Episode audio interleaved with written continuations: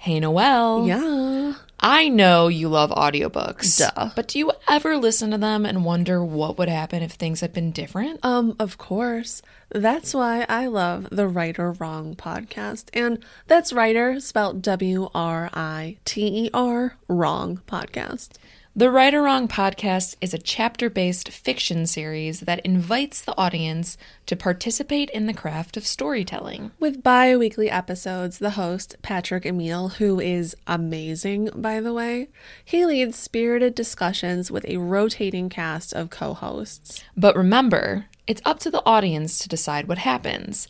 Listeners can vote online for what they feel is the strongest choice between two different prompts. It's like if a Black Mirror episode met a Choose Your Own Adventure story, had a little baby, and I became obsessed with it. Oh, same. Check out the Right or Wrong podcast wherever you get your podcasts. And also check out their website, rightorwrongpodcast.com. That's W R I T R wrongpodcast.com. Bye. Quite. unusual.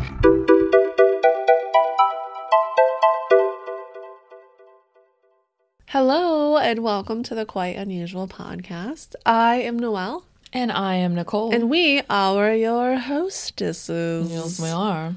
You know, um, just really quickly, like something that's been bothering me. Yeah. I want to talk about super brief. We'll keep it brief.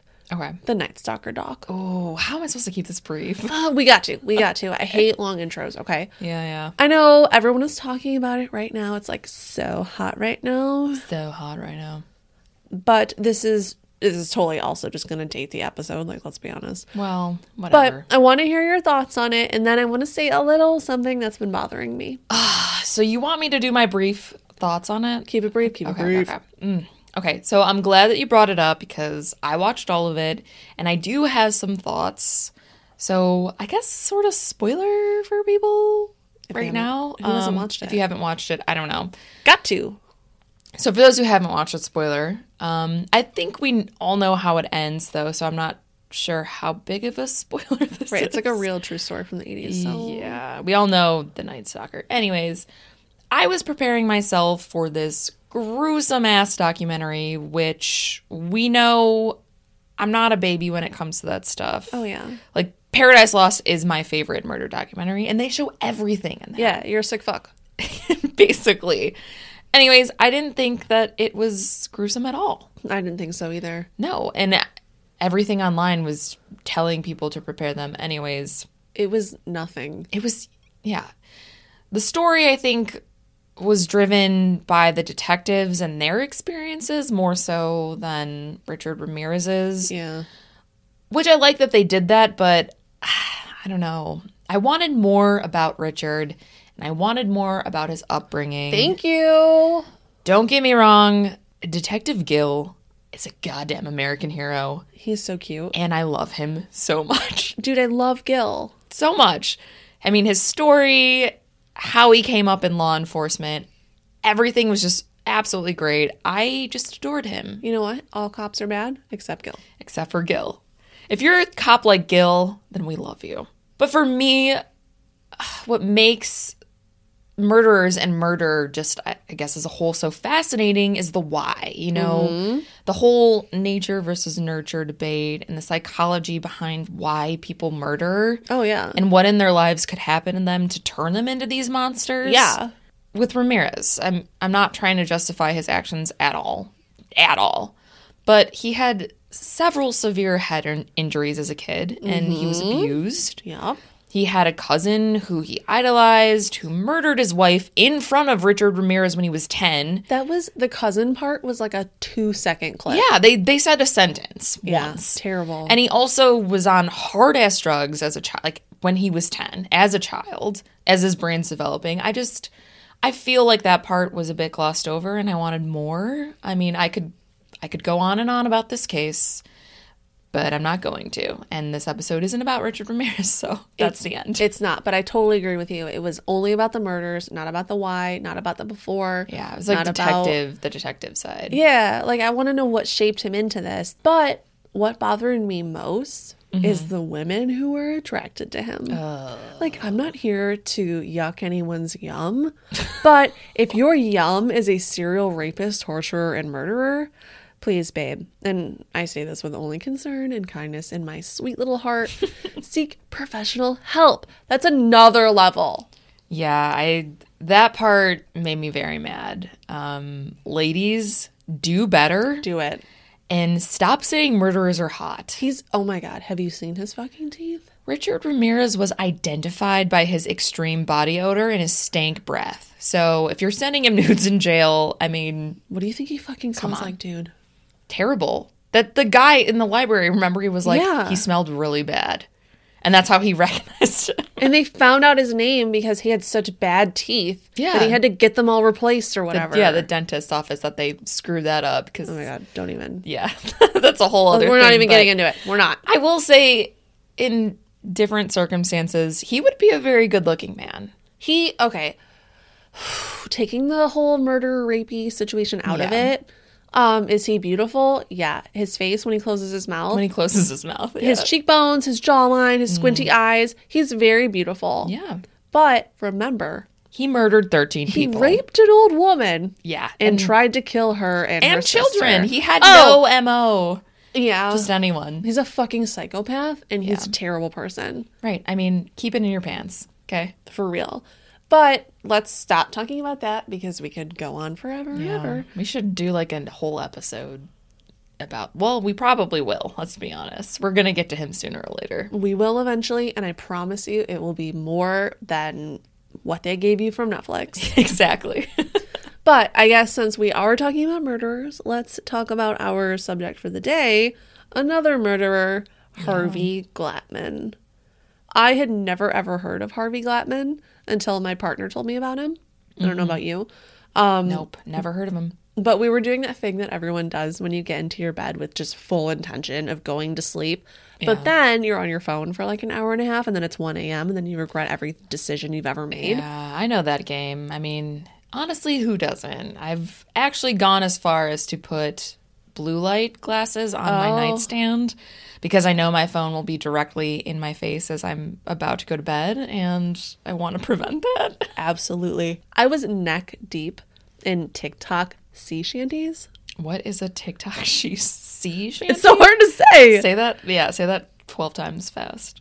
Well, if you haven't been on TikTok lately, I have never been on TikTok, so Okay, well, first off, wow, you probably don't waste as much time as I do. There is this thing going around where people are singing sea shanties, and then it's amazing. I'll show you when we're done recording. Okay. It's full and amazing, and then people add their voices to it. what is a sea shanty? Like, um, you know, if like you're a pirate and you're like at sea and you're singing a song. oh, okay. Yeah, well, it's this whole thing that's cool now. They just make up songs. Yeah, it's amazing though. I swear to you. It's honestly, it's incredible.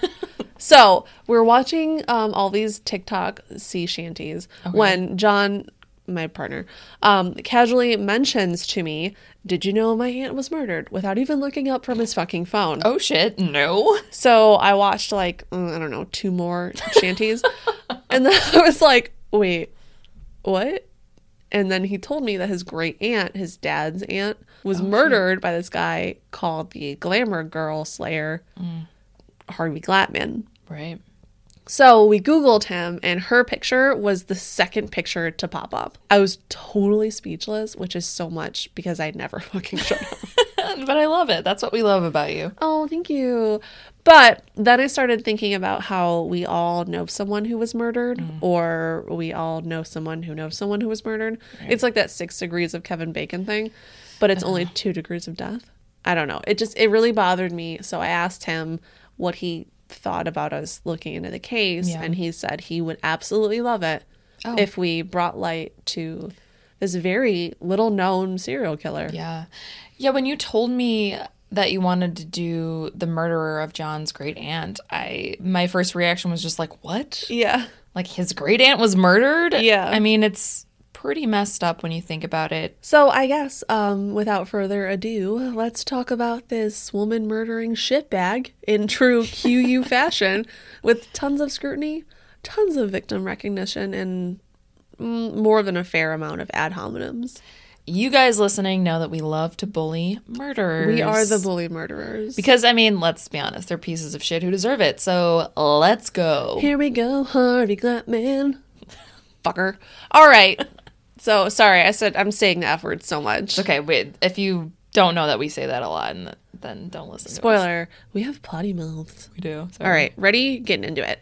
Harvey Murray Glatman, lame ass name, was born December 10th, 1927, to Ophelia and Albert Glatman, just a nice Jewish couple in a borough of New York called the Bronx. He was an only child. At the age of three, Harvey started exhibiting, I guess we can say, strange behavior.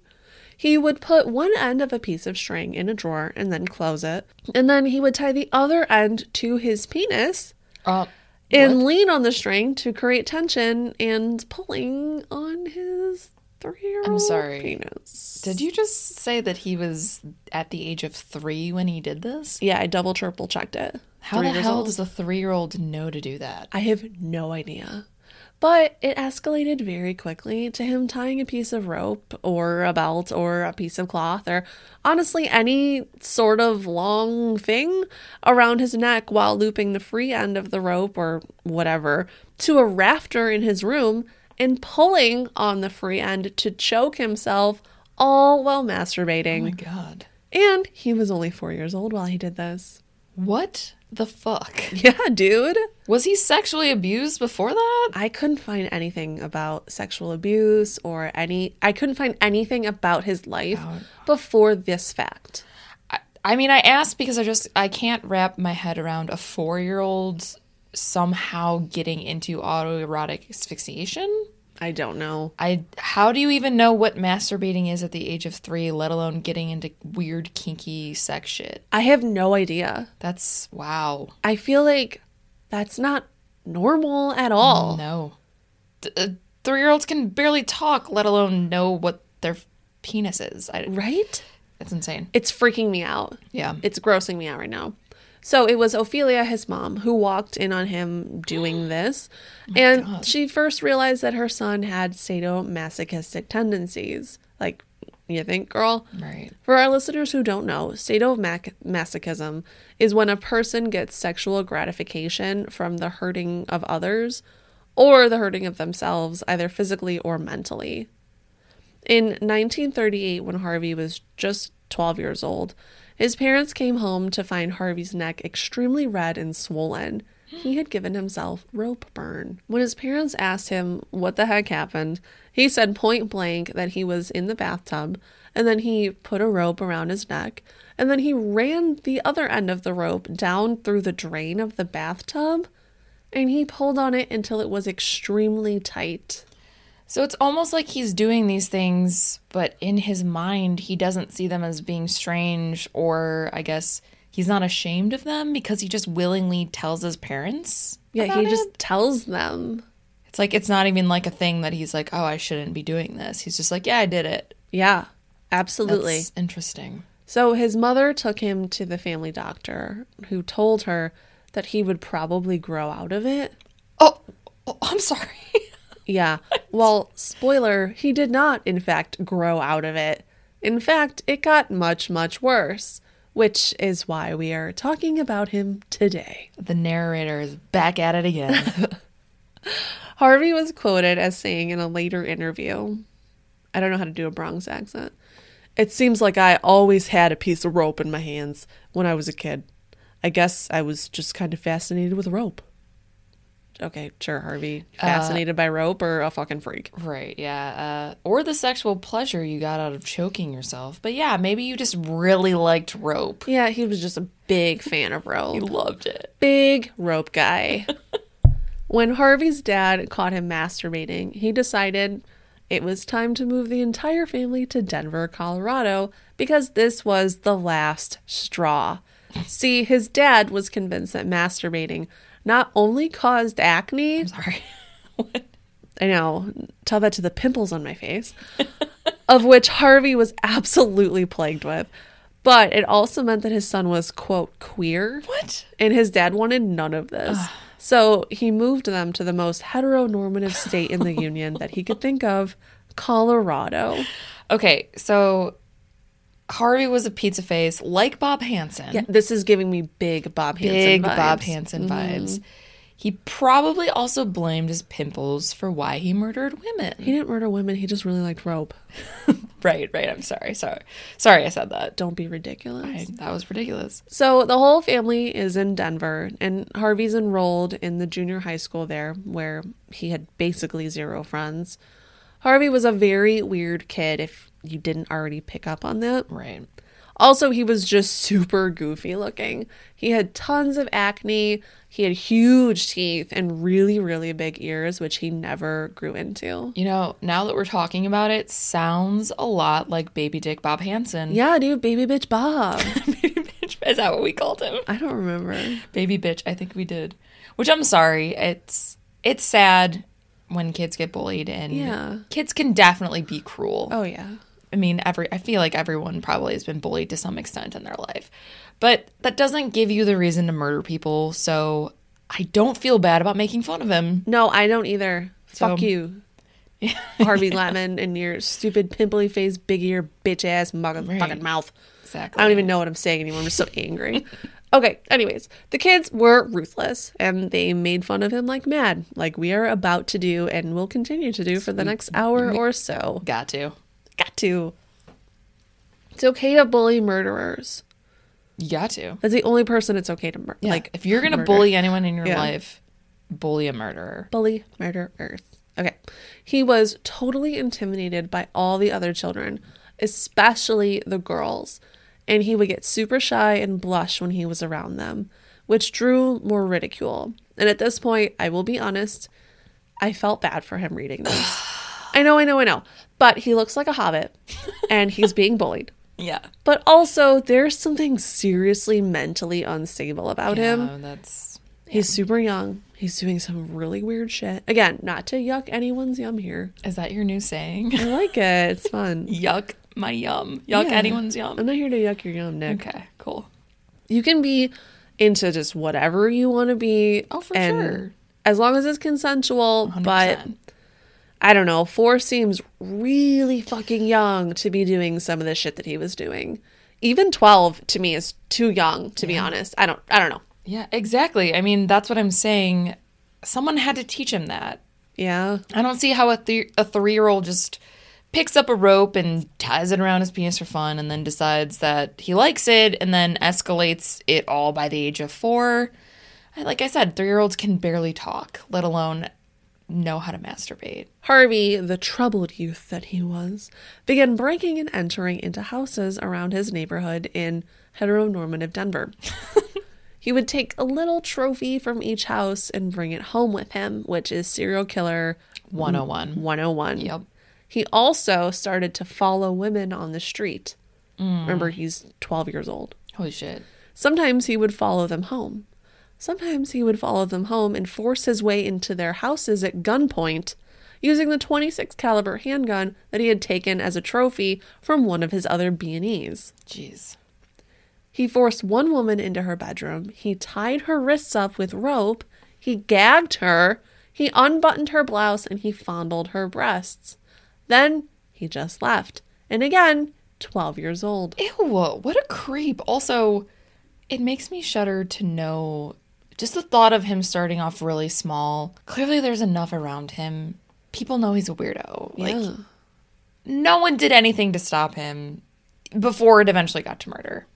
So, yeah, at this time, he also starts choking himself at home more and more. He strings himself up in the attic by the rafters. Always a sucker for autoerotic asphyxiation. His mom is just totally fed up with her son doing this weird ass shit that she takes him to a psychiatrist, which is amazing. Yeah. And this time he's prescribed antipsychotic drugs. I have no idea what kind. I tried to find it, couldn't do it. But it was 1940, so honestly, it probably was like chock full of opium or something. Yeah. Well, I mean, good on his mom for doing that because at least she tried. Mm-hmm. Like, she saw something in him and was like, he's not right. That's not right. And even in the 1940s, when mental health was just kind of pushed under the rug, and like you said, the shit that they gave you was to numb the problem. It didn't Right. fix anything. Right. But she tried. She tried, which yeah. is amazing. Harvey, at the behest of his parents, got into some hobbies to maybe take his mind off choking himself and jacking mm, off. Yeah. He becomes a Boy Scout. He loves tying rope. What else is he going to do? He gets a job as a delivery boy. He mm-hmm. starts to develop an interest in photography. Just super normal kid stuff, right? Well, in 1944, when Harvey is 17 ish, mm-hmm. he gets back into being super fucking scary mm. and starts breaking into houses again. This is where he steals a 38 revolver and begins threatening random women on the street with it, even robbing some of them of their money. And also, sometimes he robs them of their tops. Their tops? Yeah, he takes their shirts. Was it like a trophy thing for him? I think it's like a boob thing. Oh, okay. Like, take your shirt off at gunpoint. It's And an then- escalation. and then he's just going to take the shirt. And then he just runs away like a little baby back bitch. Mm. On May 18th of the following year, Harvey is arrested while breaking into an apartment of a woman named Elma Hamoum. In his pockets, the police find a gun, a very long piece of robe. and also he just confesses straight out right. He's like, "Oh yeah, I did this one, and then I also did a whole bunch of other burglaries." They're like, we didn't ask you about that, but sure, tell us more. Yeah, absolutely. He just totally gives himself up. he is charged with first degree robbery, but he gets out on May 21st when his parents bail him out of jail. Mm. Just 28 days later, Harvey stalks a woman named Noreen Laurel. He forces her into his car at gunpoint. He drives her out to the desert, ties her up, molests her. I saw that it specifically was not rape. He just like weirdly fondled her body Oh, and like was very into touching her thighs and weird shit. Yeah. And then he I mean he assaults her but not rapes her. Yeah. And then he drives her home. Hmm. She immediately calls the police. Yeah. She picks Harvey's face out of a series of mugshots and he's arrested shortly after. This time he is diagnosed with schizophrenia, which at the time was actually called split personality disorder. I'm surprised that they even considered that a medical diagnosis back in those times. Like, I'm. It's surprising to me that they had a term for that. You know. Yeah. I know it's so weird to see how quickly mental like mental health and Yeah. that whole medical situation advanced within like the last 60 years. Yeah. It's even, insane. and it's still even now. Oh, we don't- for good reason, obviously. Well, he continued to break and enter as well as sexually assault women at gunpoint. He was described by one victim, I absolutely love this, as skinny, a jug-eared teen with a quote chipmunk face. She said he was an absolute loser. A chipmunk face. Oh my god, that. You know what? That is spot on because I looked up pictures of him, and Uh-huh. honestly, you know what he looks like to me after hearing the chipmunk face. He looks like Peter Pettigrew in Harry Potter, but when he's like in the middle of transforming into a rat, oh yeah. That is Harvey Glatman to a T. It absolutely is, and I love that you tied it into HP. I have to tie everything into It's Harry your Potter. wheelhouse. It's what I need to do. Well, we'll post pictures of him on our social medias. He's a fucking loser. One hundred percent. He's the worst. when Harvey was 18, he was arrested after tying up and sexually assaulting one of his classmates at gunpoint, which landed him in Colorado State Prison. After being paroled just eight months into his one to five year sentence, Harvey's mom, Ophelia, decided that just the two of them should get out of town for a while and they moved back to New York basically the very next day in August of 1946, he robbed a young couple named Thomas Stardo and Doris Thorne at gunpoint. He tied Thomas up and he threatened to kill Doris. His gun, which by the way was fake, but I guess it looked super real. So he held them at gunpoint with this fake ass gun. While he was molesting Doris, Thomas managed to untie the rope around his wrist and he lunged at Harvey. Nice. Harvey slashed at Thomas with his pocket knife, cutting him on the shoulder, and then he ran away into the night like a little bitch. Well, yeah, because his gun was fake, and the dude could probably kick his ass because he was scrawny Yeah. little bitch. One night, not long after this, Harvey decided to take a little trip to Albany where he took his toy gun and he. it's so funny, isn't it? So funny. and he robbed a nurse named Florence Hadid. His plan was to sexually assault her after tying her wrists together, but this plan was foiled when she started screaming, so he just ran away. Like the little bitch that he was. The very next night, he mugged two middle aged women named Evelyn Burge and Beverly Goldstein with the help of his little fake gun. the women reported the attack to the police, who immediately put out a bulletin for his arrest. Just two days after this mugging, Harvey was picked up by police just as he was following a woman into an alleyway. Inside of his pockets, they found, surprise, his little toy gun, a pocket knife, and a length of rope. I don't know why that that that is he, the fact that he carried a toy gun. Isn't it so funny? It's so funny, and I read that it was a cap gun. Yeah. Do you know what a cap gun is? Like Uh-huh. you put like the fake. and it goes like bang. yeah, it it makes super like fake. so like in my head, I'm picturing that he bought this cap gun and he either painted it black or Mm. colored it black with permanent marker.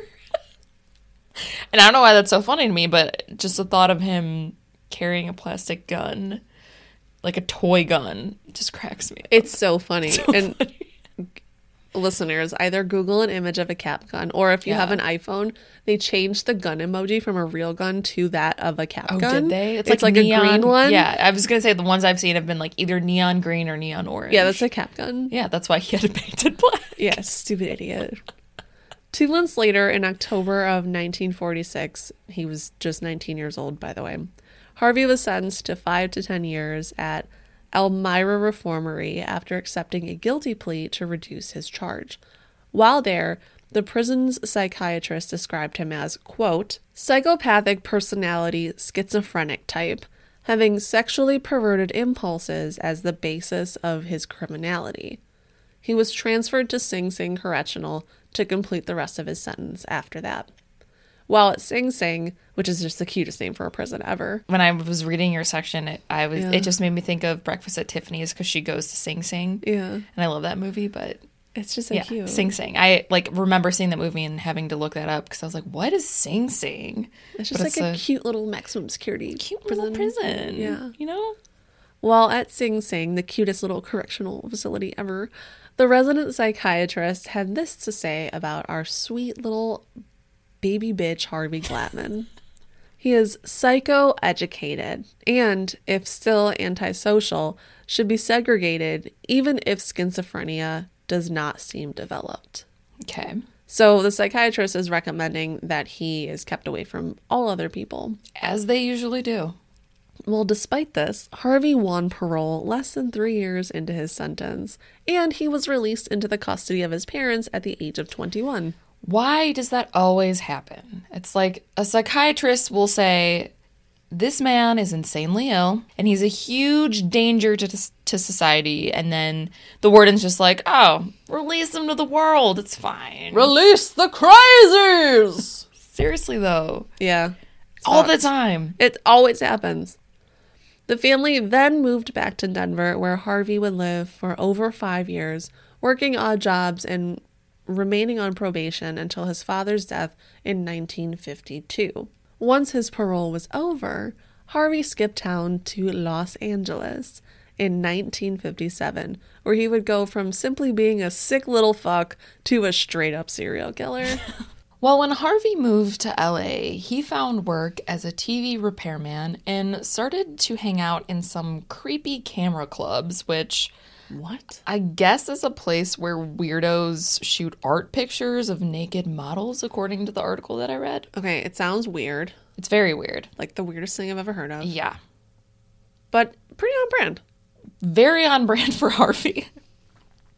Being LA, all of these women had come to the area to try to become actresses or models, and they just wanted to be famous. You know, that's why Yeah. everyone goes to LA. Got to. just want to be famous. But in order to be famous, they still needed to make a living. So, in order to make their money, they did it any way they could. And some of them would just end up sort of selling their bodies to these weird camera club guys. I guess it's better to just be photographed naked than like really anything else. Yeah, I mean, money. if you're trying to make it, trying to do whatever you can. You know what? We're not here to judge. You do what not you gotta do. Do what you gotta do. It was at these clubs that Glatman started using the pseudonym Johnny Glenn. What a dumb fake name. Yeah, it's pretty stupid. All of his names are pretty stupid. They're so bad. Also, my dad's middle name is Glenn. well, that's not stupid. But this is where he met a young and naive 19 year old woman named Judy Dull. And he told her that he worked as a freelance photographer for a True Detective magazine. And he asked her if she wanted to pose for it. Okay. He told her he would pay her $50 for her work, which in today's money is $450. Oh shit, dude, that's a lot of money. Yeah, so obviously she agreed. I would. Harvey brought her to his apartment and he told her that he needed to bind and gag her for the shoot because remember he said it was a true detective magazine. Right. So he bound and he gagged her and he stated that he wanted her to act terrified as if she were about to be brutally raped. Um. Yeah, that's that's my reaction too, but remember this was 1957. Okay. So we have to just keep that in mind That's also. true. You would think at this point Judy would be like, I need to get the hell out of here. Right. But no. Remember, Glatman was a huge loser, and he looked like Peter Pettigrew mid transformation. He was also very skinny, so she probably just thought, eh, I could take this guy. Like, he's a wimp. I, whatever. I- $450. That's a lot of money. I know for a fact that you and I constantly say we could take that guy all the time. It's like a thing we do. Every, every person I see, I distinguish whether or not I can fight them. If we know you, this goes for online, Everyone. real life, just so everyone knows. We've thought about if we can fight you or not and win. We have openly discussed whether or not we could physically fight you. And usually we win in our minds. So there's also that. Well, that's what this girl, Judy Dull, was thinking. Exactly. So Harvey Glatman sat her down in an armchair. He tied her up and he started to take his pictures. And at first, things were going pretty well. That is, until he pulled out a real gun. Oh, the cap gun was sleeping. So he, he. yeah, he left the cap gun in New York. Oh, right. It was then that he untied her restraints and instructed her to strip for him, promising her that he wouldn't hurt her just as long as she played along with his little sick fantasy or whatever. Harvey then raped her multiple times, Great. and when night came around, he told her that he was going to drive her out to the sticks far away and that he was going to give her some bus fare so that she could make her way back to the city. What a weird thing to say to a person. Right. Instead, he drove her out to the desert, strangled her to death with a sash cord, and he then proceeded to take pictures of her dead body.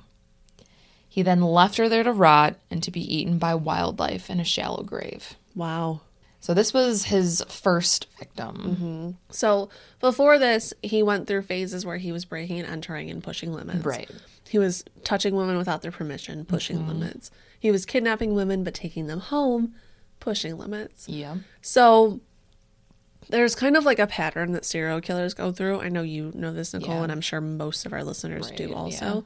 But the first kill is always like really important. Yeah. It's where they take their fantasies over the edge and they actually do it. They finally act on it, and it sets the stage for what they're going to do from there on up. So, right. After that, in March of 1958, so this is seven months later. So he waited seven months. Harvey had organized a date with a woman named Shirley Ann Bridgeford, which Is John's great aunt. is Noelle's partner, John, his great aunt. Yeah. He had actually gotten Shirley's name from a Lonely Hearts Club in Hollywood, which is just a club for people who are trying to just meet other people. I had to look it up because I wasn't sure what a Lonely Hearts Club was, but it's kind of like the first Tinder before phones when you actually had to be face to face to try to get to know someone. Yes. Can I put in some personal information about her really quick? Yeah, please do. So I was talking to John about this woman who, again, is his dad's aunt. Yeah.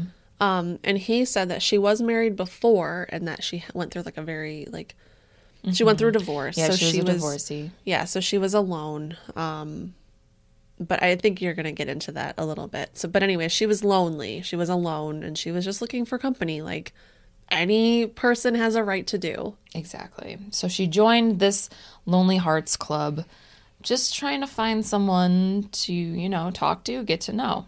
Except Harvey didn't go by his real name oh, when he joined this club. Yeah. He went under the name of George Williams, What a dumb fake another name. stupid so name. stupid. At the time, Shirley was 24 years old. She was a divorcee.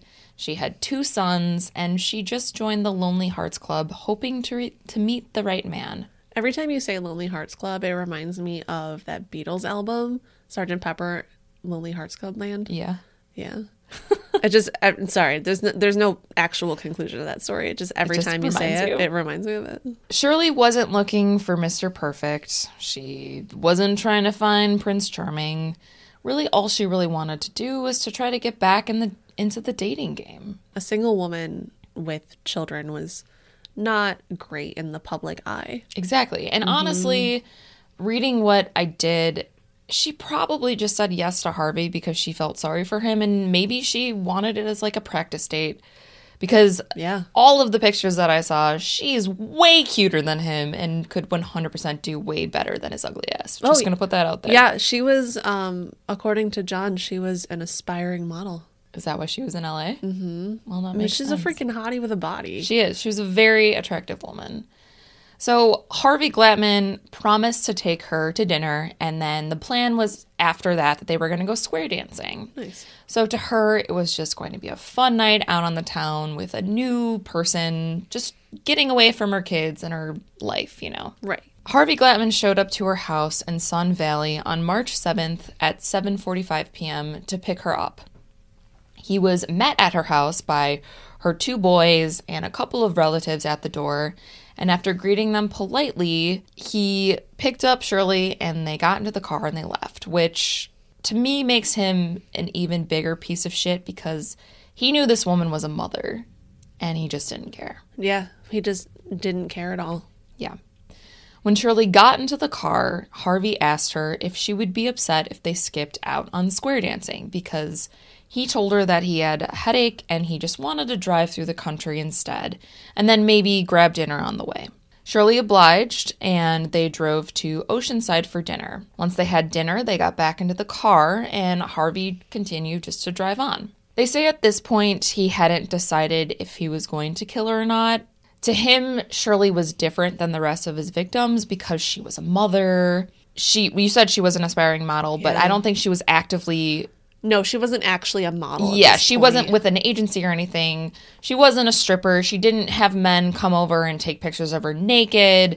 So to him, that made her more respectable because, you know, men seem to think that they can do whatever the hell they want to a woman if she's a sex worker or if she dances for a living. Yeah. It's just disgusting. Right. It's just a thing. It goes back to that less than human ideal Yes. that a lot of serial killers have. Yes. Mm-hmm.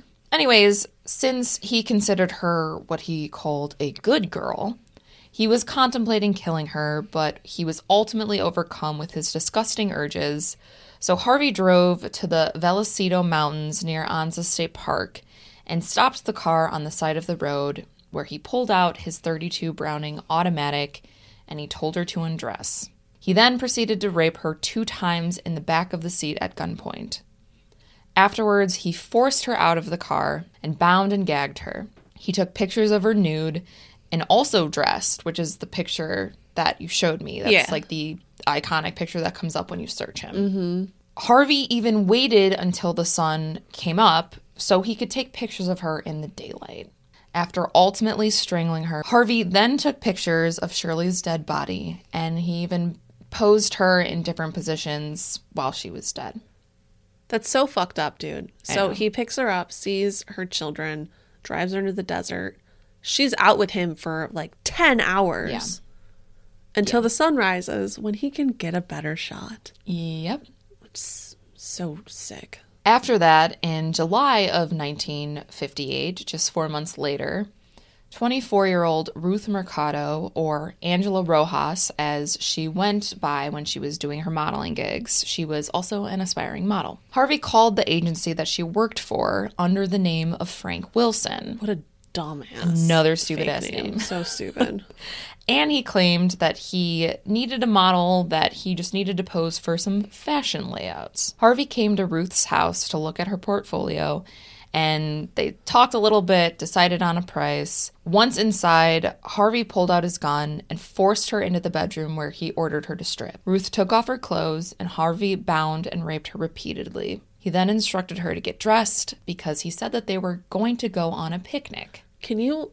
I can't even imagine, but can you imagine you get raped and bound by this man who you mm-hmm. thought was just a cool guy, like trying to hire to get you some for a job? Yeah. And then he's all, let's go on a picnic.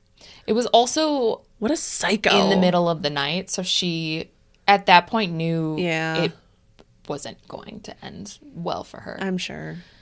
So once she was dressed, he tied her hands up again and led her to the car, and they headed towards Santa Ana, where Harvey found a quiet spot in the desert. And he pulled over and he led Ruth out of the car with her hands still bound. Harvey proceeded then to rape her again in the desert.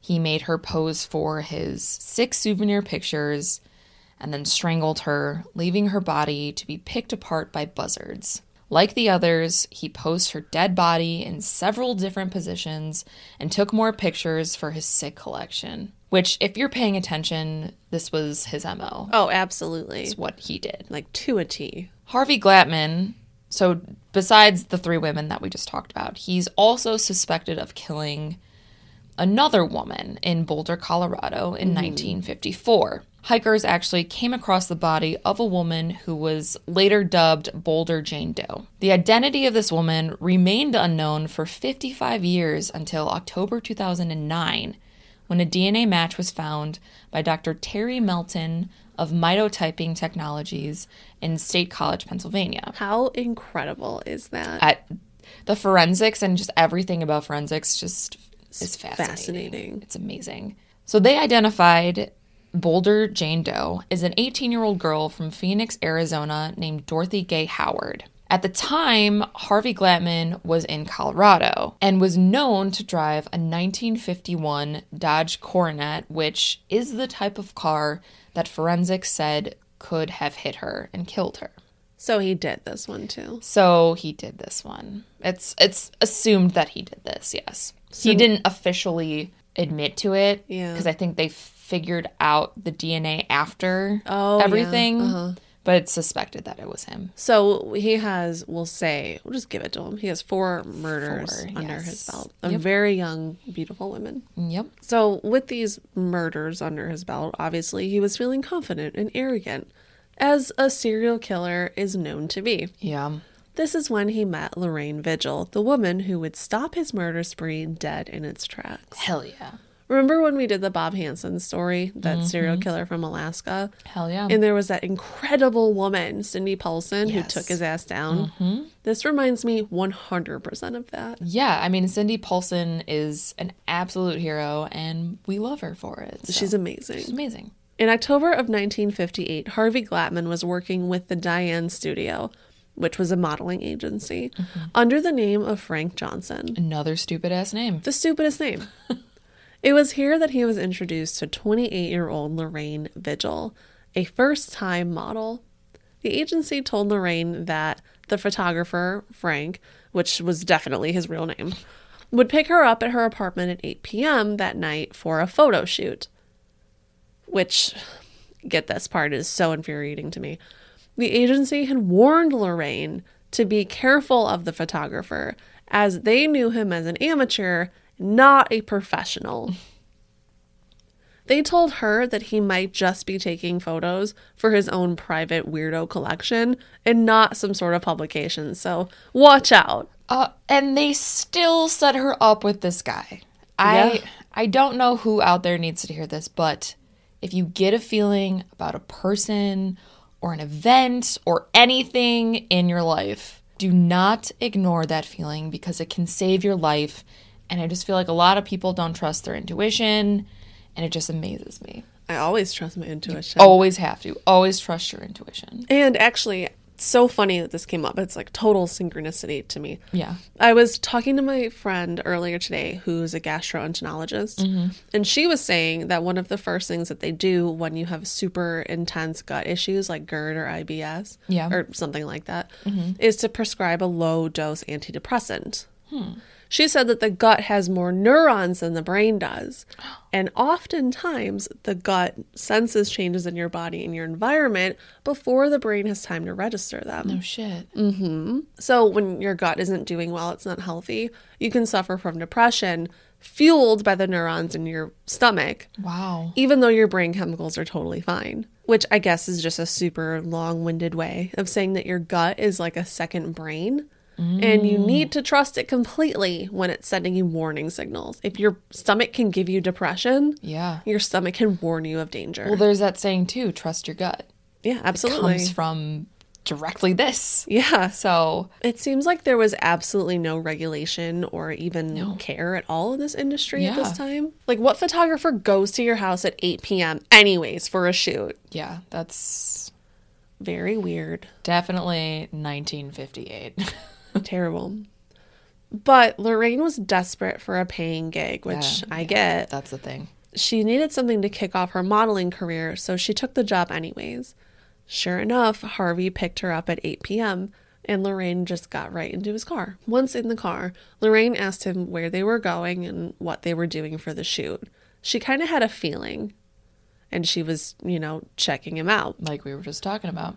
Annoyed by the questions, Harvey turned very sharply, crossing two lanes of traffic and exclaiming that they had a flat tire and they needed to fix it at that exact moment. That's a red flag.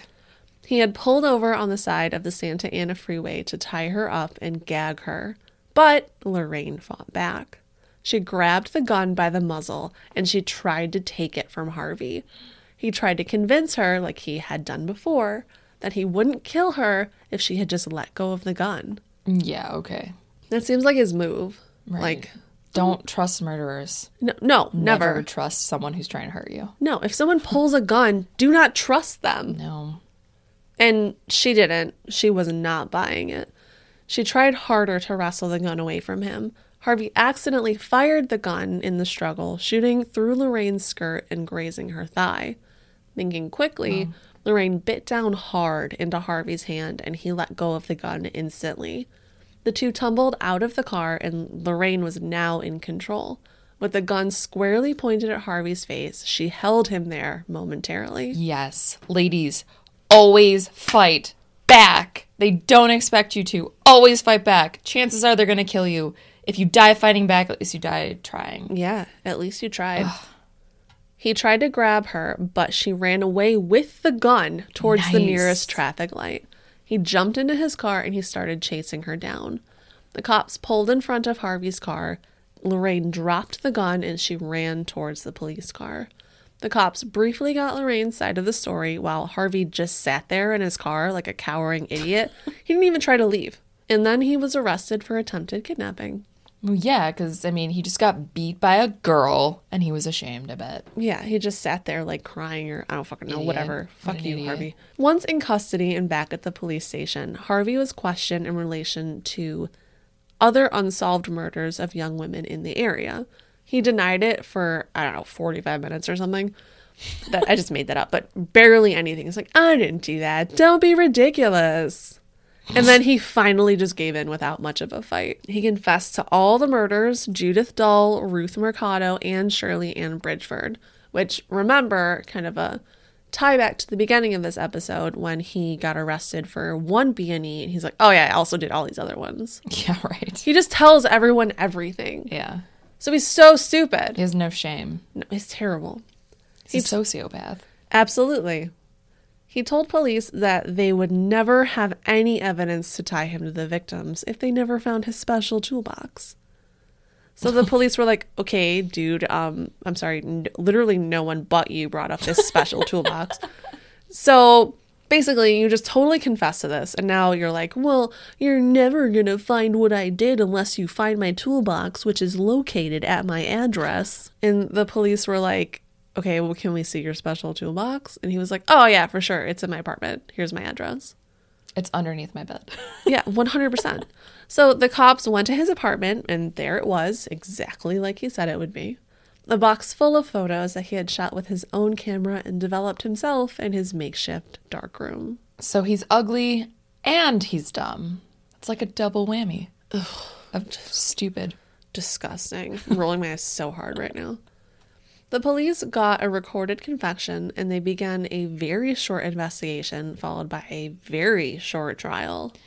I want to also point out that Harvey was dubbed the Lonely Hearts Killer Yeah. and the Glamour Girl Slayer, uh-huh. which let's, as a society, decide to stop giving serial killers such like metal ass cool names. Oh, yeah, dude, preach. like the Night Stalker. So cool. There's a meme or I think it's a tweet or something.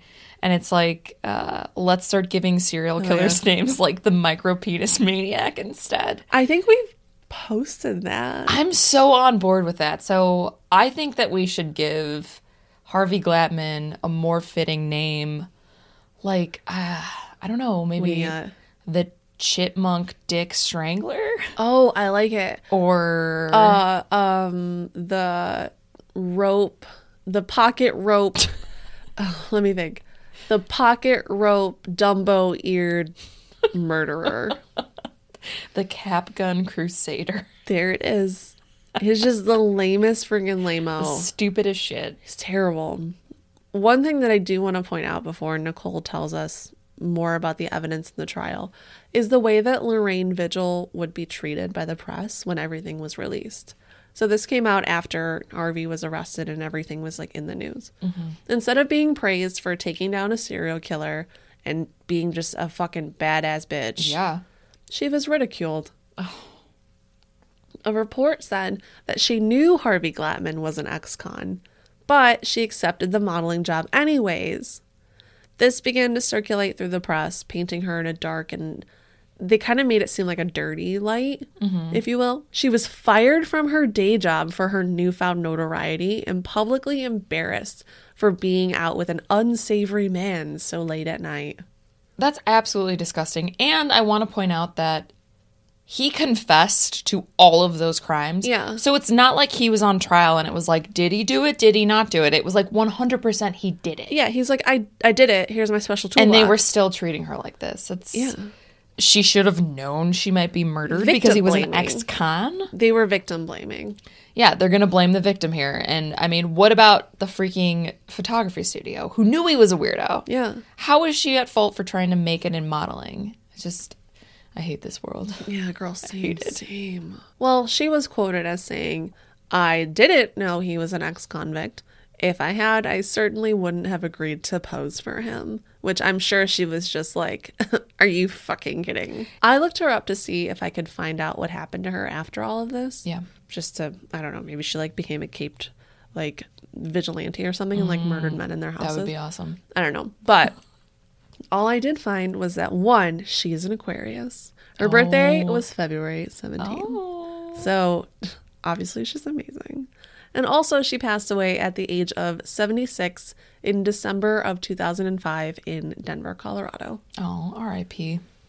But think about how recent this is. She was only 76 in 2005. Yeah. So this happened like Very- n- no time at all ago, yeah. like 60 years ago. Okay, well, do we want to talk about the trial and the execution? Please. Okay. As Noelle mentioned, Harvey confessed to everything, and he even decided to tell the police where they could find his sick collection of photography trophies. Basically, when they interrogated him, he cracked like an egg, gave himself away, and the police had no idea that this toolbox even existed, but once he outed himself, they played along with it, kind of like they had it the whole time. Like, yeah, we know about that toolbox. Yeah. We've seen it He's so bad at crime. so bad. They actually, when they went to his house, they found the toolbox and they found a sick theme with each of the victims that he had photographed. So, first, he would take a picture of them smiling, looking, you know, normal, just as if it were like a normal modeling session. Then he would have pictures of them alive and in terror while bound and gagged. And then finally, he would photograph their dead bodies in poses that he arranged after he murdered them. Right. So he was a he did a whole process. Yeah. Harvey was arrested and taken to the San Diego courthouse, but he wasn't jailed at first. The detectives wanted him to lead them to the bodies. I mean, at this point, the case was pretty cut and dry, but the detectives wanted the bodies to make sure that there was absolutely no chance of this man getting off. Which also reminds me of Bob Hansen. Exactly. Yeah, It's weird. Just like that Taylor Swift song, No Body, No Crime. Exactly like she wrote that song about this crime. I mean, and they just wanted to cover all their bases here. And I'm sure the families wanted to bury their loved ones because put them to rest. yeah. That's obviously. So the detectives put Harvey in a car and they told him to show them where he had left the bodies. And Harvey was able to give them exact locations. He first brought them to Shirley Bridgeford, whose remains were now just pretty much bones after being picked apart by wild animals. But there was enough for forensics to confirm that it was, in fact, the body of Shirley. Terrible. Further down the road, Harvey brought them to the body of Ruth Mercado. Harvey told them that this was Angela Rojas. Her body was in a similar manner, mostly bones because she had been eaten by wild animals as well. Another similarity to Bitch Boy Bob Hansen. Yeah. Remember how he left his victims out in the Alaskan wilderness? I just feel like he didn't do it on purpose like Bob Hansen did. I feel like he did it because he was so just physically weak that he couldn't dig a grave because like a shovel was too heavy for him to pick up. So he couldn't do it, so he didn't hide their bodies. And he was lazy too. So he's Oh. just like, mm, nature, take hold. I gotta go. And then he just ran away like a little bitch. By this time, it was already morning. So after they had found the body of Ruth and they had found the body of Shirley, so they took him back to the jail and they decided that they were just going to continue the next day. So the next day, Harvey led the detectives to the body of Judy Dull, which was his first victim while he was living in LA. But there was not much for them to find because her body was mostly gone and the only thing that they could find was just literally shredded bits of clothing. Wow, but he still brought them to the site of her body. And I think that they were able to test DNA to show that the clothing that they found was Yeah. hers. yeah, I mean they knew, and he brought her and said this is where she was. She was Yeah. missing, so they tied it all together. Exactly. On Monday, November 3rd, 1958, Harvey was officially arrested in San Diego County, where his trial would take place, though many other counties wanted his case. Orange County wanted it for Lorraine Vigil, Riverside wanted it for Judy Dull, and Los Angeles County just wanted it because most of the victims had been abducted there. But what it actually came down to was that San Diego had two corpses, being Shirley and Ruth. So they were the lucky ones that officially got the case. Hmm, so lucky. Yeah. This is reminding me of the Night Stalker doc. Yeah. It was the same LA County and stuff. All where, of the different Yeah. factions of police officers Yeah. arguing. Yeah, exactly. Yeah, so if you're in law enforcement, just heed my warning here. Um, me, a law enforcement professional. Um, if you are dealing with a murderer or a serial murderer, maybe just fucking work together to solve this Well, shit. that was before VICAP. I don't know if you know VICAP is like the system in which it allows all of the police enforcement, I guess FBI, whatever. It's all one system that they uh, they can all look in. Yeah. Which before I don't I think it was maybe the 70s. They didn't have that. No, this is all handwritten. Yeah. Yeah. So in in police, like you said with the Night Stalker, like Yeah. the LAPD would be like, well, we don't want to give it to you because this is our case. Yeah. And then the FBI would, you know, like it was everyone just wanted it to be their own thing. They didn't want to give up information, so it hindered basically every investigation. You know who would never, ever hinder an investigation by hiding details like that? Detective Gil, Detective Gil and Dale Cooper. Dale Cooper, The two best cops to ever exist. the two. Oh, I get a lot of Dale Cooper vibes from From Gil. From, Gil. Big Gil. Yeah. Yeah. Hell yeah. Good tie into Twin Peaks there. Thank you. Anyways, DA James Don Keller assembled a prosecution team and they set out to get a recording of Harvey giving them all of the details about the murders. They wanted him to explain how he killed the women, and why he killed them. They also wanted to know what happened and also wanted to use it to study the mind of a serial killer. His case was actually big too because they used this footage to sort of understand the mind of a serial killer. I don't know if you you know about um those who fight monsters. It's like basically Mindhunter, the, Yeah. the two who created the term of serial killer and actually discovered that it's more of a mental thing instead of just people being like ruthless killers. Yeah. So his case was actually used, this video was used to teach people in the FBI, detectives, to try to get into the mind of a serial killer. That's very cool. It's very, very, very cool. So Harvey was brought into a room where they turned on the recorder, and Sergeant Robert Mayer, Majors told Harvey, Harvey, before you make any statement here that will be recorded on this tape, I would like you to know that everything you say is being recorded and that everything you say here can be held against you in your prosecution for murder. Do you understand that? Harvey nodded and said, Yes, sir. And then over four hours, everything was recorded. Harvey explained everything about each murder and he did not spare any gory detail. Mm-hmm. He talked about his psyche and how killing made him feel. He also talked about how he got the idea to kill and how it just sort of festered in his mind and how he craved sex with women and how he needed to kill them after the fact as a way to control them. Oh, you know what? I don't think we mentioned this, but um his first murder, Mm-hmm. Judith Dull, he lost his virginity when he raped her. Really? Yeah, 29 years old.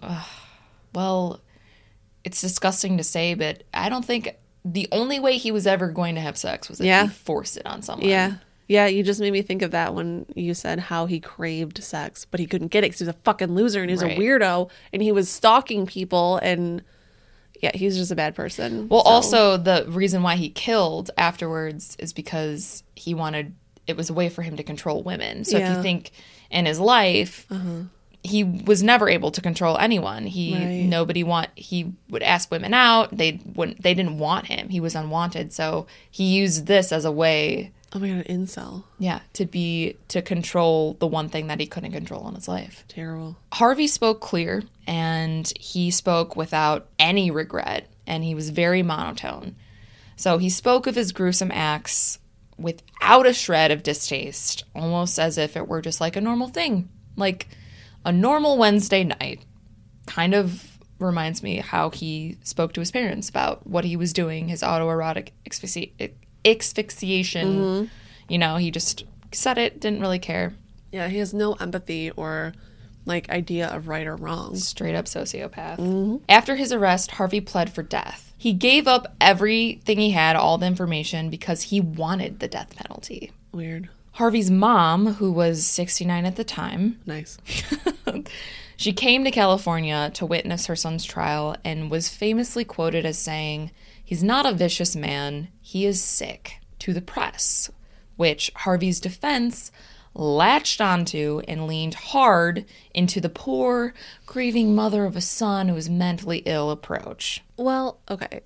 I'm to say this. He was sick. He was sick. He was released from prison when he shouldn't have been. Yeah.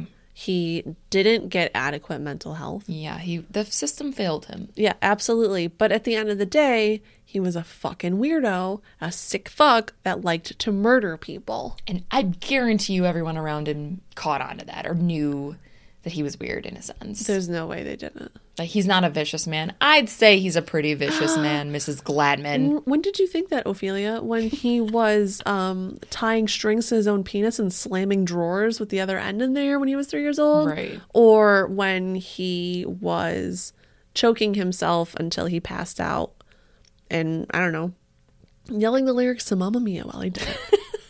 I don't think Well, Mama. Mamma Mia's great, so I don't fault him for You're that. right. You're right. Leave that out. Cut that part out. Harvey's defense attorney, Willard Whittinghill, used this approach to try to get Harvey an insanity plea. But that meant that Harvey would have to undergo psychiatric examination by the county psychiatrist. Harvey at this point didn't give a shit. As I mentioned before, he just straight up wanted to die. Harvey was convinced by his attorney to undergo the examination, and it actually ended up blowing up in their fa- in their faces Really? because he was deemed of sound mind and fully aware of his actions. I I was reading one website that said that he had an extremely high IQ and that he was fully aware of everything he Yeah. was doing. Well, the doctor filed a report on December 12th that read This individual shows no evidence of psychosis. He knows right from wrong, the nature and quality of his acts, and he can keep from doing wrong if he so desires. Yeah, I don't know though. But yeah, I get it. He wasn't He's definitely not insane. No, the insanity plea He's is mentally ill, but he's not insane. Right. Oh, yeah. Perfect. There's a difference. Perfect. Don Keller, with the DA, and the prosecution team had gathered up a slew of witnesses to testify against Harvey for the murders of Ruth Mercado and Shirley Ann Bridgeford, since they were the two that were found in San Diego County. Because in a murder trial, you really only need one murder to convict someone. Yeah. So sometimes they leave murders out that they're not sure they'll be able to get people on. Right. The witnesses actually included relatives of Shirley Ann, so John's, John's relatives. relatives. because they had been at her house at the time when Harvey had picked her up for the date. They saw him, they spoke to him, and they were able to testify that he was, in fact, the man who picked her up the last time anyone saw her, Yeah. which is amazing. Those are John's dad's cousins. His cousins. That's so mm. crazy. Wow. It is weird.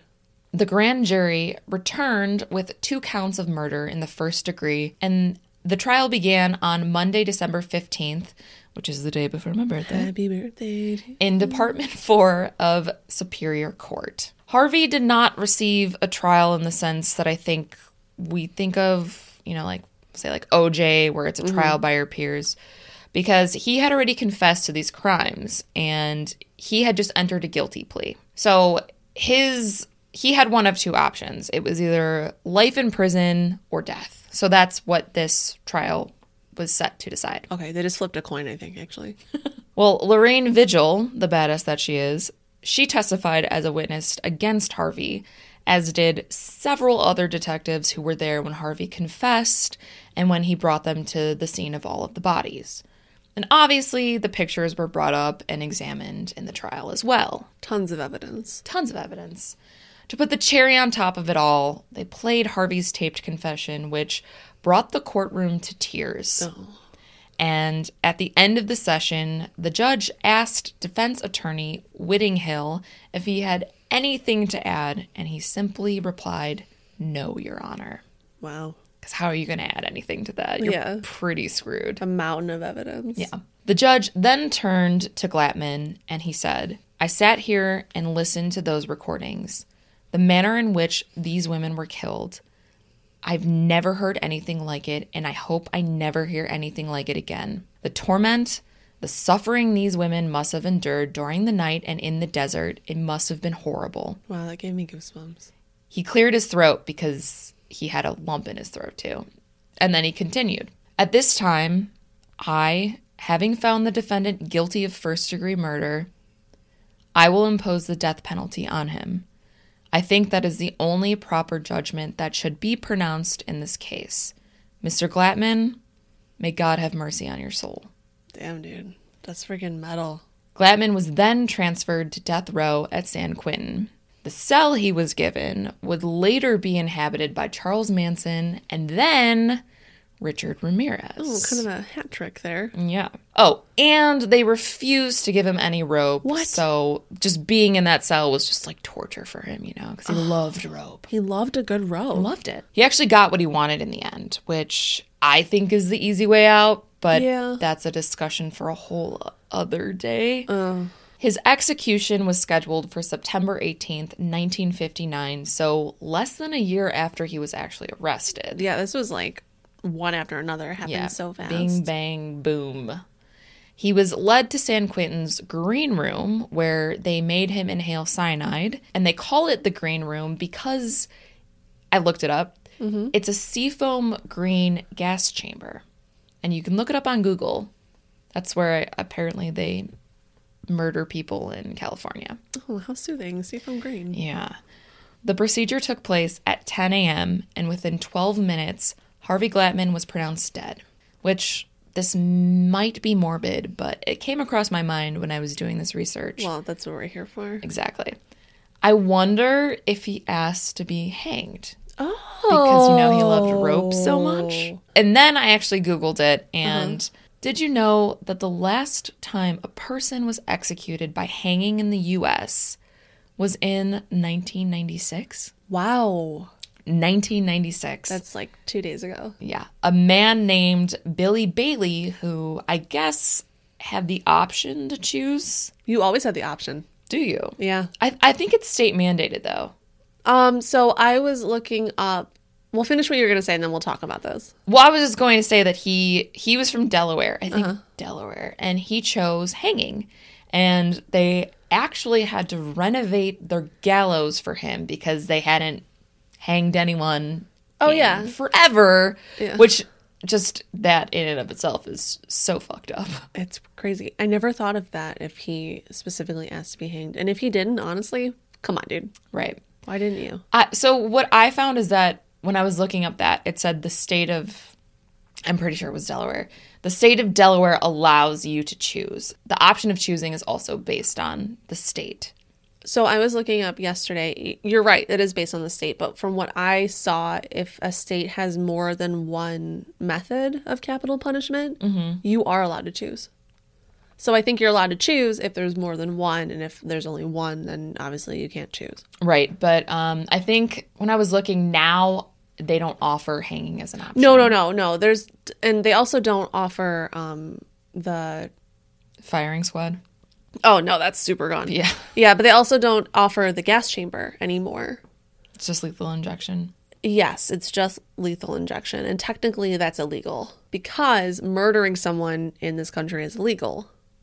But not if it's state mandated. No, it is illegal. So it's like this whole convoluted thing where there's all these different, like, solutions that they quote unquote don't know which one is the the barbiturate that will kill these people. And yeah and they like push a button or like f- like flip a switch or something whoever does it. Mm-hmm. And all three of these chemicals i'm just making up a number. All mm-hmm. three of these chemicals like one of them that they don't know is the one that poisons the person like the to firing death squad thing where everyone would be given blanks. yeah, so like nothing is technically at fault. So they all go into this person and then um they don't know which one killed them and Right. it's it's like an accidental death technically. Right. I don't know. The death penalty is this whole long Yeah, convoluted thing true. that we will one day maybe possibly talk about, but not right now because we can do it for the next 85 hours. But I did want to say one more thing about the gas chamber. Mm-hmm. Um it has been deemed cruel and unusual. Really? Yes, where before they thought that it wasn't. And I was reading about gas chamber deaths because that's what you do on a Friday night. Duh. And um, they had like a lot of issues with it when they were trying to like figure out how to do it at the beginning. Oh no. And other people died. And some of the people that they were trying to gas didn't die. And one of the people, I don't remember who his name was, um, he they were gassing him for like 45 minutes or something. And he's like, Yeah, I'm not dying. So he just bashed his own head into the wall until he died. It's like, I'll just do it for you. oh my god. That Yeah, so now it's considered cruel and unusual. that reminds me of that scene from the Green Mile when he doesn't I don't want to talk about the Green Mile. dip the sponge. Yeah. Don't do it. Don't do it. Don't do it. Don't do it. Anyways. Stop. Wait. So it's cruel and unusual, and they don't even allow um, gassing anymore for animals that are humanely, Put down. yeah, at humane societies. So just you know, Well, that's, how cruel and unusual it is. Well, So he suffered a little bit. If that gives you any sort of. well, twelve minutes. It took him twelve minutes to officially die. So Good. There's that. All right, that was totally. We just totally went crazy on all these tangents. But yeah. So, anyways, that is the story of the Chipmunk Dick Strangler, Harvey Glatman. Um, Harvey the hand job Glatman. Harvey the hangman Glatman. No, that's too cool. It can't is be the very cool. hangman. That's from Harvey Hateful Eight. Harvey the auto asphyxiation um cap gun. Harvey the cap gun Glatman. There it is. Bam, nailed it. Harvey the cap gun Glatman. The Cap Gun Cat Burglar Glatman. Cat burglar. That's all we got. Well, if you want to hear more very, very cool nicknames and maybe us talk a little bit more about the death penalty and what we think, maybe we'll talk a little bit more about the Night Stalker. Maybe we'll talk a little bit more about the discussion on women um, who are in love with killers. Ugh. Maybe We got a lot to um, say about that. just I don't know any more of this. Uh, meet us on the after show with Nick and No, which will be on our Patreon. Patreon. So head over there and we will chit and we will chat about more of this and more of that. Yes, we will. I believe that you teased to me that Yeah. we have a really great listener mail, Oh yeah, and you didn't tell me what it was. You told me it was about, but I would like for you to read it for everyone I would love to read it because it's amazing. And I haven't I haven't listened to it yet. so- Really? Mhm. Oh, I'm excited. I texted Nicole at what was it like 1.30 in the morning Mm-hmm. about how dope of a listener mail we have. Yeah. And then when she woke up today, she was like, "What?" I'm so excited for this one. So excited. So here we are, I guess. this So, uh, week's listener lore. Listener Laura's captain. Ooh. Like it? We have to slip in a Captain Crunch reference every single episode, or it's not cute. You. Uh, I'm gonna start spelling Captain with a Q. okay. Listener Laura me captain. Fuck yeah. This week's listener lore Quapton comes from our sweet listener Terry. Hi Terry. Hey Terry. They say another very interesting podcast, which has kind of been around in my head for a long time because of something that my father said. So, this is in relation to our previous episode. He would often make up things just to tease us into finding out the answer to a question ourselves, but I do not think this is the case here. I am so old. Ugh, Terry, come on. I recall the Dyatlov Pass incident being in the newspapers as a Soviet climbing accident. I was raised in the UK. I now live in Estonia That's awesome. which was incredibly suspicious of anything Soviet. This carries on even today when the Russian Federation is a highly westernized market system that on August 1991, we were born that year. I was born in 90. Well, yeah, because you're a freaking Sagittarius. Anyways, on August 1991, they declared independence from the Soviet Union. Russia is over 2 million square miles smaller than the Soviet Union. I did not know that. I didn't know that either. Moscow was, as the capital of the largest Soviet state, the nominal head of the Soviet Union. Still, outwardly, the UK is suspicious of Russia while, of course, doing trade with them. I think it's safe to say that every country is suspicious of Russia because the U.S. is too. Yeah, well, you Well, know, not Trump, but Well, yeah. everyone else. we don't say that word anymore. We don't say the T word. He who must not be named. That's right. Another Harry Potter reference. You're welcome. She continues My father was rather fond of the Soviet Union as they produced excellent radios with great speakers. I love that. Like, there's this very suspicious, very, like, you don't talk about them, we don't associate with them country, but god damn, they make a great radio. Great radios. I love that. Such a dad thing to do. right. he had been. He had been for 28 years in the British Army, specializing in, quote, signals, radio oh, transmissions, etc., and spoke many different languages. He had a Russian shortwave radio that we, as children, were not allowed to touch or go near when he was listening to it. He read the Dyatlov incident and gave the paper to me to read as a child. It was reported as a climbing accident. He questioned why it had ever been reported, leaving me puzzled at the time. I was thinking climbing accidents must be commonplace. However, he added, not a climbing accident. They did not check the area beforehand. Hmm. Very cryptic. As an ex Army regimental sergeant major, he his outlook sounds so important. Yeah. His outlook on life was army grounded, as it would be after 28 years in the British Army. Everything must be checked beforehand. He fought in World War II in Burma and in India, and was trying to keep peace in the partition of India. I think that his attitude stemmed from this. Years later, I began reading on the incident in detail as more than just a climbing accident because it was becoming famous for conspiracy theorists. I asked him if he remembered his remark made long ago.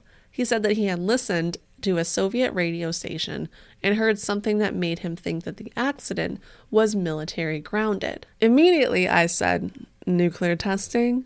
As mushroom cloud making was in the news. He told me it was not nuclear, but a test of air concussion explosives to remove avalanche threats and remove snow from an area so villages need never be cut off from the rest of Russia. Testing the height for best results. Since the weather was bad, some could have gone off course. He guessed they could hear the explosions and think that an avalanche was coming, so they tried to get away. Yes! There was such a lot of secretive threads woven over the whole incident, he refused to talk about it. Oh my god. Also, he preferred being careful about what he had heard in case it was a radio transmission he should not have heard. Oh my god. He died in July of 1984 without saying another word on the matter. Holy shit. Great podcast. Best wishes. Keep safe. Have fun. Love Terry. Terry. How badass are Terry and their dad? Oh my. We just solved it. That that's my theory. That's like our Yeah. theory. It makes so much and he had the uh Russian radio, Uh-huh. right? Yeah, the dad. Oh my god. So basically he he knew it for sure. An air concussion makes Uh-huh. perfect sense because the Dyatlov Den 4, they were all beaten up like they had been in a car crash, but not had been, like, you know, nobody physically punched them or anything. Yeah.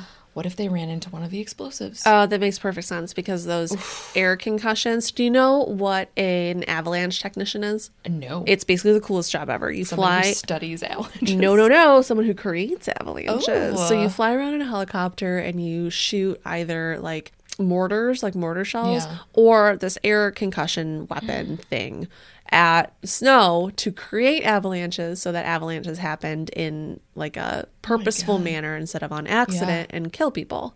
It's a real job. It's the coolest job in the whole world. I'm sorry, but it is.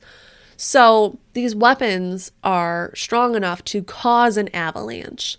They would absolutely like absolutely kill a person. And think about it this way: you get shot with one of these huge explosive waves of air. You get mm-hmm. scared, you bite your own tongue off. You're still alive. Your tongue falls out of your mouth. A little critter takes it. you, your stomach fills with blood. You die from blood loss. We just fucking solved Dyatlov I think my heart just stopped beating when you said that. It makes perfect You're, fucking you bite sense. your tongue off. Oh my god. I never thought of that, but they never released if her tongue was cut off or, ripped off, off, or yeah. it makes perfect. You know, you Yeah. can bite your tongue Yes, off. Yeah, if you get yeah. You can do it in your sleep Oh if you grind your teeth hard enough. You Holy shit, dude! just uncovered it. We just solved it. I don't even want to talk about Harvey Glatman anymore. Thank you so much, Terry. Oh, Terry. I know every time we read a listener lore, we're always like, that was the best one. No, This one, I don't even have words. We just solved So-. Terry, so great. your father, and us just solved Dyatlov. You're questioning, you're writing in. It's okay. We know. Everyone and everyone listening to this podcast, you know, we've solved, we have solved Dyatlov Pass. if you'll excuse me, I need to go jump around and do some high kicks. I don't even want to end the show. I just just let's just fade out like a bad 80s song. This is not Well, now that we know what happened with the whole Dyatlov I feel Pass, right? If you guys also believe that that is what happened, please rate, review, and subscribe to the podcast. No, no, no, no, no, no, no. If you also are able to solve a very unsolved Yeah. old mystery Or if you have no one another ever theory. knew. On. Yeah, if either you're solving an unsolved mystery or if you have a theory, hit us up. Please email us quiteunusualpod at gmail.com. Slippery slide into those sweet, sexy DMs. All right, you can hit us up on Instagram, right? Yeah. We're on Facebook. We got Twitter. a group. We got a page. We're on Twitter. We're on Parler. We're not on Parler. We're on MySpace though. Well, you can find us in the Capitol when we storm it next week. Um, so hit us up there. Let us know your stories. Let us know your lore. Let us know your thoughts. Everything that we've researched today, all of our sources will be provided for you in our description. So if you want to do any of your own research, feel free to do so. Do that. Do that. Also, what else should we talk about? We have a right Patreon, so if you want to hear more about Dyatlov Pass. If you want to join our movie club. We kind of just do this thing where we film ourselves. You can see our faces if you want. Yeah. Yeah, a lot of people don't know who we Our are. after show where we will be talking more about our episodes, get a little more in depth, you know? Yeah, basically, it's weird just with it. us getting weird and ranting for a really long time. Mm-hmm. So if you're into that, which let's be honest, we know you are, uh, hit us up on the Patreon. Hit us up. Yeah, we got movie club coming up, and then so also excited for movie club. I, if you don't mind, would like Hmm. to plug the PO box. Please do. It's been getting a little bit of love, um, not too much love though. Let's be honest. Adequate Um, love. Yes, an adequate amount of love. it feels loved, but it doesn't feel neglected. Yeah. So if you would like to not neglect our PO box, but you would like to show it an adequate amount of love, Mm, yes. please send us some love notes, send us some stickies, send us some. Uh, I don't know. You could spin an envelope and mail it to us. That'd be very rude, but we will don't. hang it up. I'll hang it up. Please don't do that. I don't care. Actually, if somebody did that, I'd be like, touche. Yeah, I would just hang it up. To be honest, that PO box number is 1212 in Des Plaines, Illinois. six zero zero one seven, So remember to celebrate the strange. and keep it unusual. Unless you're solving unsolved mysteries like Dial Pass, then you know do whatever you want. We're not here to tell you what to do. yeah, whatever. It's Well, fine. Anyways, Bye.